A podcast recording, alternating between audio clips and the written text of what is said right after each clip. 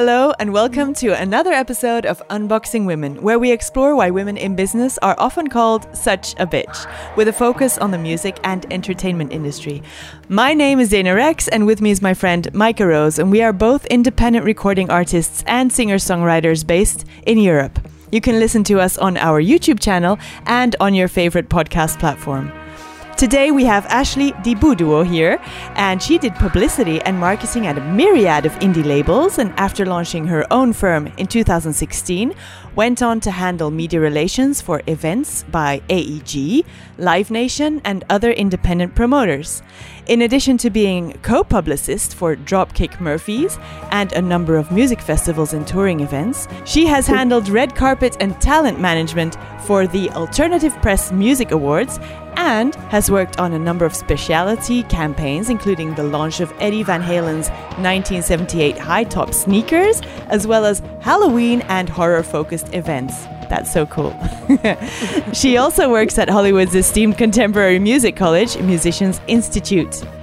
So, Ashley, um, for our listeners who don't know what publicity is exactly, please tell us a bit more about what your day to day looks like. Yeah, well, first off, thank you guys for having me. Really appreciate it.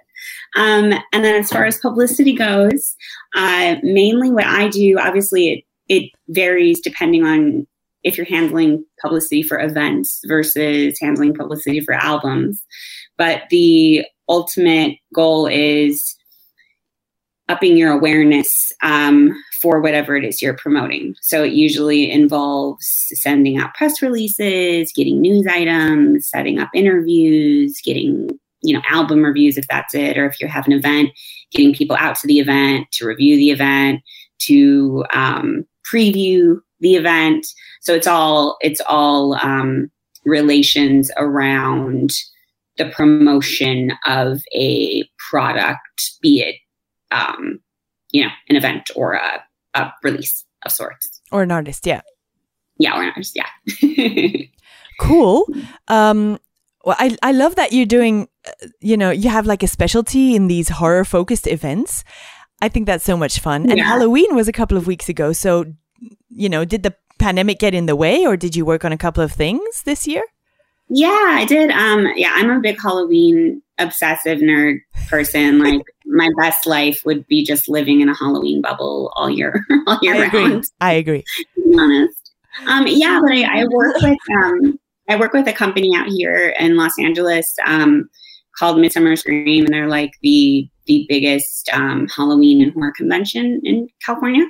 Um, so they do uh, a plethora of different events. They actually have an event coming up um, in December uh, at the Pasadena Convention Center that's a Christmas horror focused event.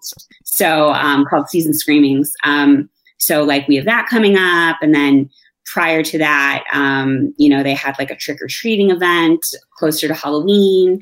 Before that, there was a, a Halloween event that was focused. It, it, was early. It was prior to Halloween, and it was a, around the um, all the different events that we have in Los Angeles and those events announcing what they're going to be doing, you know, for the holiday season. So, so yeah, I'm I'm a busy lady when it comes to Halloween stuff. And like I said, my best life would just be like Halloween all all year round. I like that. I like scary stuff sometimes, but as Dana knows, I don't do super well with scary movies. well, there's so many different kinds. Oh yeah, definitely. So many different kinds. Yeah. yeah Just stay away with dolls. Don't don't give me anything oh, with yeah. dolls. Duly noted. but no, that sounds really cool actually.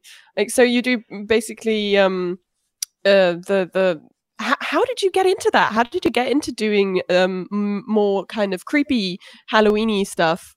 Um I mean it um, probably was a choice, but well, as far as that goes, I um, you know, I've I've been obsessed with with Halloween scary stuff since I was like a little kid. Like, you know, I'm like six years old, just watching stuff I should, probably shouldn't be watching, and you know, becoming obsessed with it.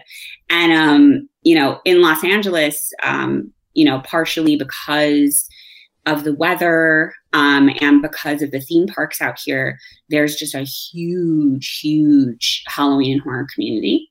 Um, and so the opportunities out here are um, there's a lot compared to other other cities. You know what I mean? And so there's a really really big network. And so living out here, um, m- me and um, another, you know, my best friend, we actually have a website um, that we created that we review um, just different Halloween events that are going on. And so we ended up just going to so many of them that you end up meeting people and um, knowing who's who, and you end up just kind of half living there because you're going so often. You know what I mean? And um, you you know you end up just it, it ends up it's like a big small network. You know what I mean? Like there's a ton of people, mm-hmm. but when you go to these things so frequently, you realize it's like the same people that you see that are really like these obsessives that are in the same thing. And when you are someone like me who I'm like, well, I, I also have other um, talents that I can bring to the table to possibly help. Um, and it's something that you're truly passionate about and you love.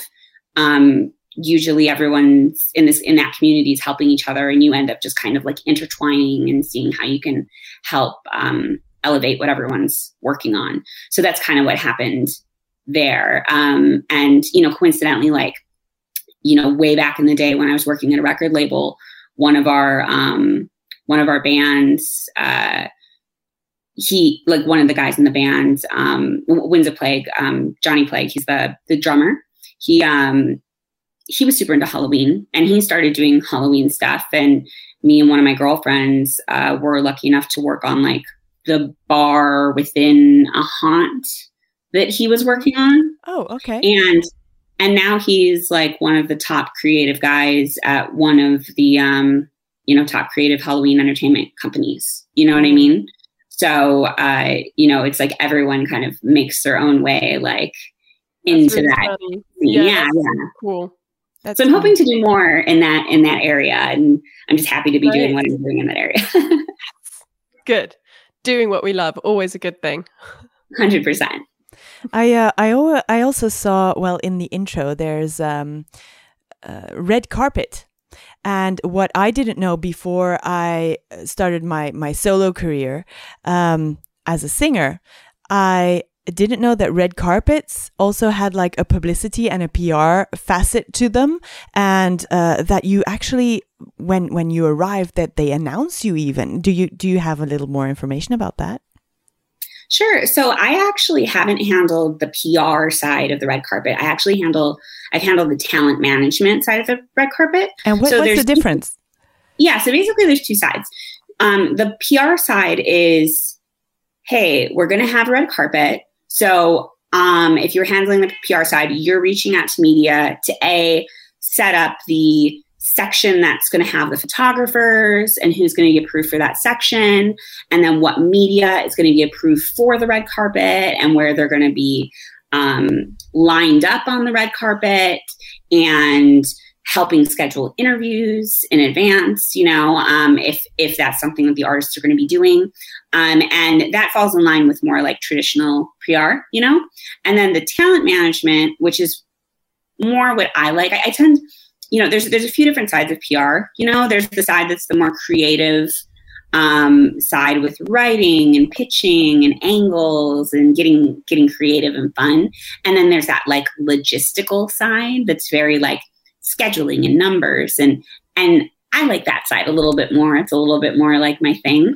So um I I definitely like the talent management side more because what that side is is liaisoning with the artist managers and figuring out okay, is your band walking the red carpet? Okay, great. Who is coming? What time do they want to come? Like uh, making sure that they have their uh, place cards written out because and basically the reason you do that is when you go um, you hold up a sign that has like the artist's name so that when the photographers take the photo and then they're looking back they know who they photographed you know, oh, or okay. like they hold it up and then they, everybody mm-hmm. takes a picture and then uh, they move on. Okay, wow. Exactly. So when they're going that. through, they're scrolling through through their photos. It's not like who was this, you know, yeah. and and um and um, making sure that the interviews are kind of running on time and no one's going back and there's a whole flow of the line of like all right um, we have like an a-list celebrity coming through this person can't be waiting in line for 30 minutes how do i get them to the front of the line without causing an issue with these other people that have been waiting for 30 minutes and it's very like on your feet problem solving, get them through to the end, make sure all their interviews are done, get them up to their seats, um, get them with their escorts, make sure that their escorts are getting them to the right places. Um, I like doing that. so that's that's more like for for example, like the APMAs. That's what I was doing. Um, and that's on I, it's on the ground. You're actually there. It's not like only up front before the event. You're uh, there and doing the thing. That sounds yeah. super stressful. Like cool, but so fun, much fun. super stressful. Yeah, yeah, it is. It is super stressful. It's one of those things. Like if you prepare yourself, um, it's much less stressful. Um, you know, if you prepare like accordingly, but mm-hmm. it keeps you on your feet, and it's it is stressful, but it's also like very rewarding when it works out. Like, yeah. for example, the last time we did it, every single band that wanted to walk the carpet got to walk the carpet. And we got them all wrapped up 10 minutes before the carpet was done. And everyone was happy. And like, I don't know how. Like, I kind of know how, but like, I also don't know how. And I was just like, yes. and it was like so rewarding afterwards. You know what I mean? That like, even the yeah, like even the stress in the moment, it was just like we did it. So That's so it was like worth it. Yeah. Yeah, it sounds like a lot of problem solving and uh, uh, you know trying to to ooh, get people to do things without telling them to. yeah, yeah. So it's it's it's weird. I guess I don't know. I, I must I get some weird satisfaction out of it. Yeah, maybe, but I think it's also uh, you have to know a lot about people and be able to kind of, if you, especially if you're meeting them for the first time, then kind of be able to think on the spot and be like, okay, this person seems like they might be like so and so, and so I can do this with them, but I can't do that with them, and stuff like that. So that's a lot of um, lot of knowledge there. It's pretty impressive. Yeah, well, it's really challenging, and I think I, I like, I don't know, I like challenging myself. It's it's it's fun, or maybe I like to stress myself out. I don't know. well, either way, sounds like a lot of fun. And uh, I also saw Live Nation. I'm immediately intrigued. Um, was that more the publicity and marketing side, or do you also did you also go to these events? Did you do anything at these events uh, eh, themselves? Oh yeah, yeah, yeah. So basically, um, so one of the things that I do is I I do PR for um, some larger festivals, and so I of the festivals I work for some that are Live Nation and AEG festivals. So basically, AEG and Live Nation will hire me to handle PR um, for some of their events, and so that is a mixture of um, you know handling all that event PR as far as like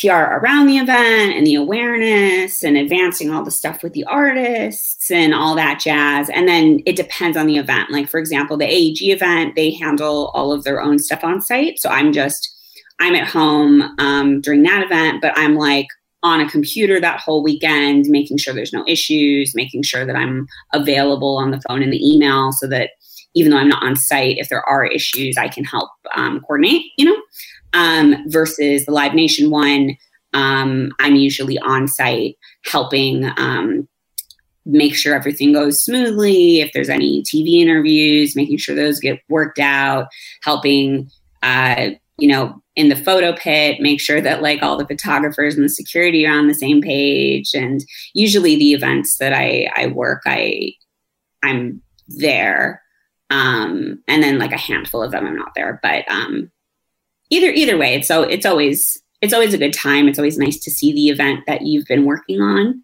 You know I what bet. I mean? Yeah, yeah, I bet. I bet. Yeah. I'm hearing um, photographers and, and security guys, guys, And that's what we're here to talk about because um, unboxing women obviously is about, you know, when have we been called a bitch on the job? Has this ever happened to you? Lots of festivals. Um, most of the, I would say, like I don't, I don't know if I've been directly called a bitch. You know, like, like maybe like not to my face, or if I have, mm-hmm. I, I maybe don't remember. But I, I definitely know that there's been that implication before. You know, and uh, I think that one of the I would say the issue I deal with the most is at live events um, because you know I don't you know I'm I'm five two I'm a small little lady you know what I mean and um, you know for the events I work with I, I am in the photo pit and I am working with the security and usually the security heads are fantastic. You know what I mean? They're like whatever you need yeah. we got you. Let us know. But then when you're in the photo pits and you're helping um, kind of lay down the law, people change their minds and they decide they don't want to listen to you and they decide they want to ignore you. And it many times will take getting a large man for them to listen, you know? Okay. Like it, it, it's like they know that you're the one that is granting them access to even be able to come to an event and you're the one that's granting them access to be able to take photographs or review but then as soon as they you know it's time to go and you're telling them they don't want to listen to you and they want to ignore you and it takes getting someone larger than you to actually you know get them to listen them which is which is sad you know? Yeah. yeah. So you're you're using the security as like a a, a, helping hand to you know to to say hey guys you know this this this is not okay.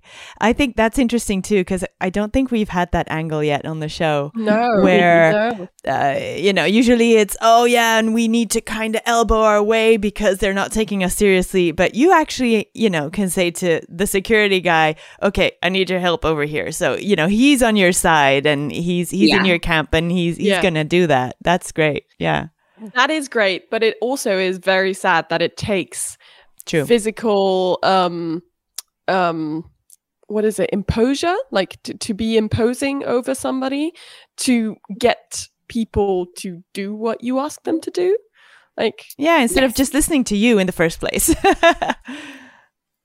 I mean, yeah.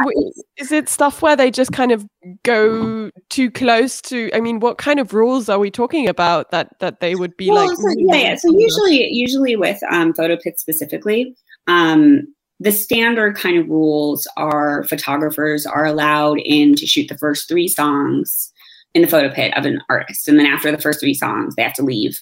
Um, And obviously, it varies if the band has different rules, right? But so, what will usually happen if there's an issue is um, three songs are up, it's time to go.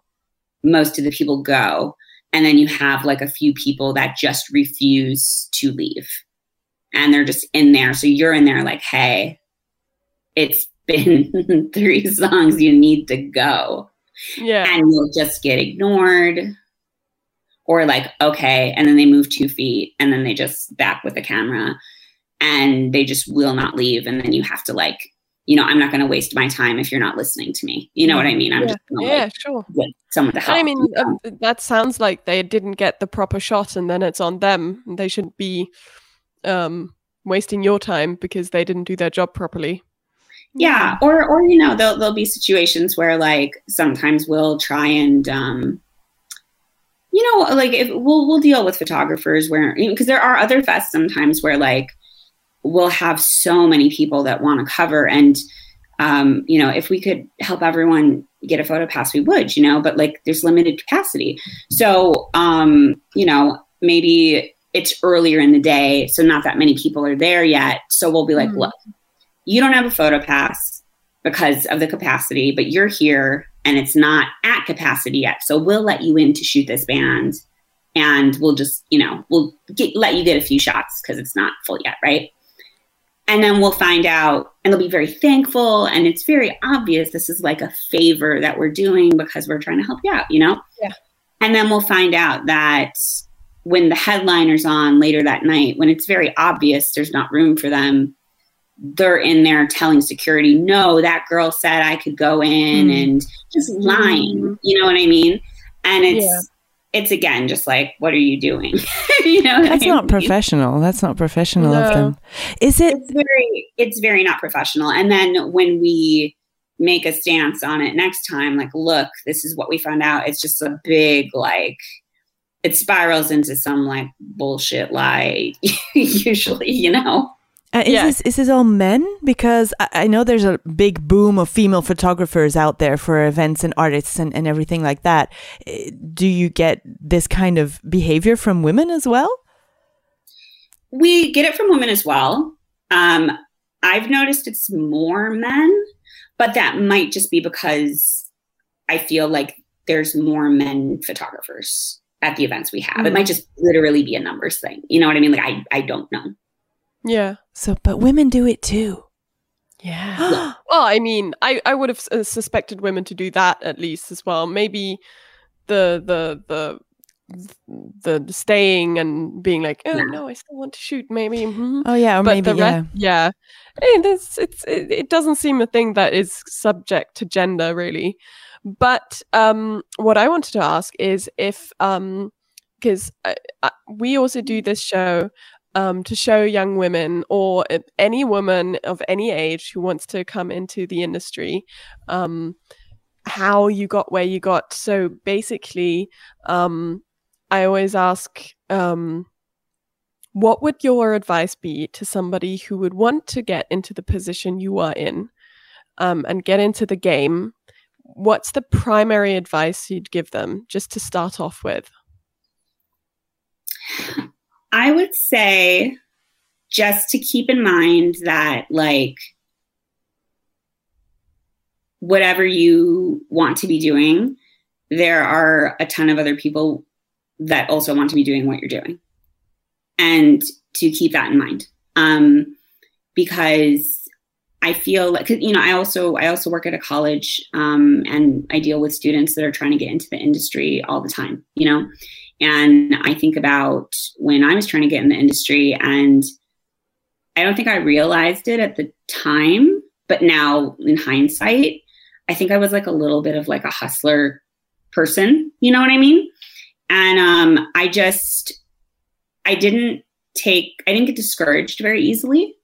Um, for example, my my first job, um, well, not my first job, but like my first my first like big job, right? My first my big my first big label job, right? Um, I had reached out and you know, I was just like, hey, I'd love to work here. Like, you know, here's my resume, blah, blah, blah, blah, blah. And um, you know, the the owner of the company had responded to me and basically was like, look, um, there's a company on your resume that uh, there was a they, they basically had a tiff with the company, right? And he was just like, you know, thank you for submitting, but like we don't really work with this company, right? Which, whatever, right? Like, what can what can I do, right? And I feel like most people in that situation would have been like, all right, you know, and I had responded, and I was just like, I really appreciate you letting me know, but I would just like to point out that my area of this company does support your bands and like you know what i mean? It's kind of like pushed back a little bit like and explained what we did and explained why i personally like like why this company doesn't represent me and why i'm different and why you know what i mean but then wrapped it up with like but anyway thank you so much for your consideration like you know you know good good day Mhm. and I got a response back with a ton of interview questions and I ended up getting that job. But like Oh. it's because it's because I pushed back a little bit. You know what I mean? And I think that's important because I think that a lot of people like I feel like sometimes that's what people are looking for. They just want to know that you actually want it. Or like my Mhm. first um I don't know if you guys are familiar with the syndicate they do a lot of like street team promotions, or at least they used to when I was younger. I think they still do it. But um, I remember being in high school and applying for a job there because it was like, cool, I could pass out flyers and get paid for it. Like, what an amazing high school job, you know? And no one responded to me. And I was so bummed. And then I followed up with them. And as soon as I followed up with them, I got the job. And it's just like they were they're waiting for that initiative. And I, I think a lot yeah. of a lot of people nowadays or a lot of students nowadays um aren't aren't doing that necessarily. So I think it's mm-hmm. just you just gotta show that like you want it, you know? And I think it's important to to keep that in mind. Yeah. That's great Amazing. Advice. That's really great advice. So, actually, that's a great end to our podcast episode today. So, I'm going to say that's all for today. Uh, thank you for tuning in to this week's episode of Unboxing Women. And thank you, Ashley, so much for coming on the show. It was really great having you. Oh, thank you so much, guys. I really appreciate it. If you want to connect with Ashley, be sure to check out her socials, which you can find in the show notes below. And if you've ever had an experience you'd like to share with us, send us a DM or tag us in your post with the hashtag such a bitch. This is a weekly show, so make sure to tune back in next week, same time, same place. Thanks again for listening, and we'll see you soon. Bye. Bye.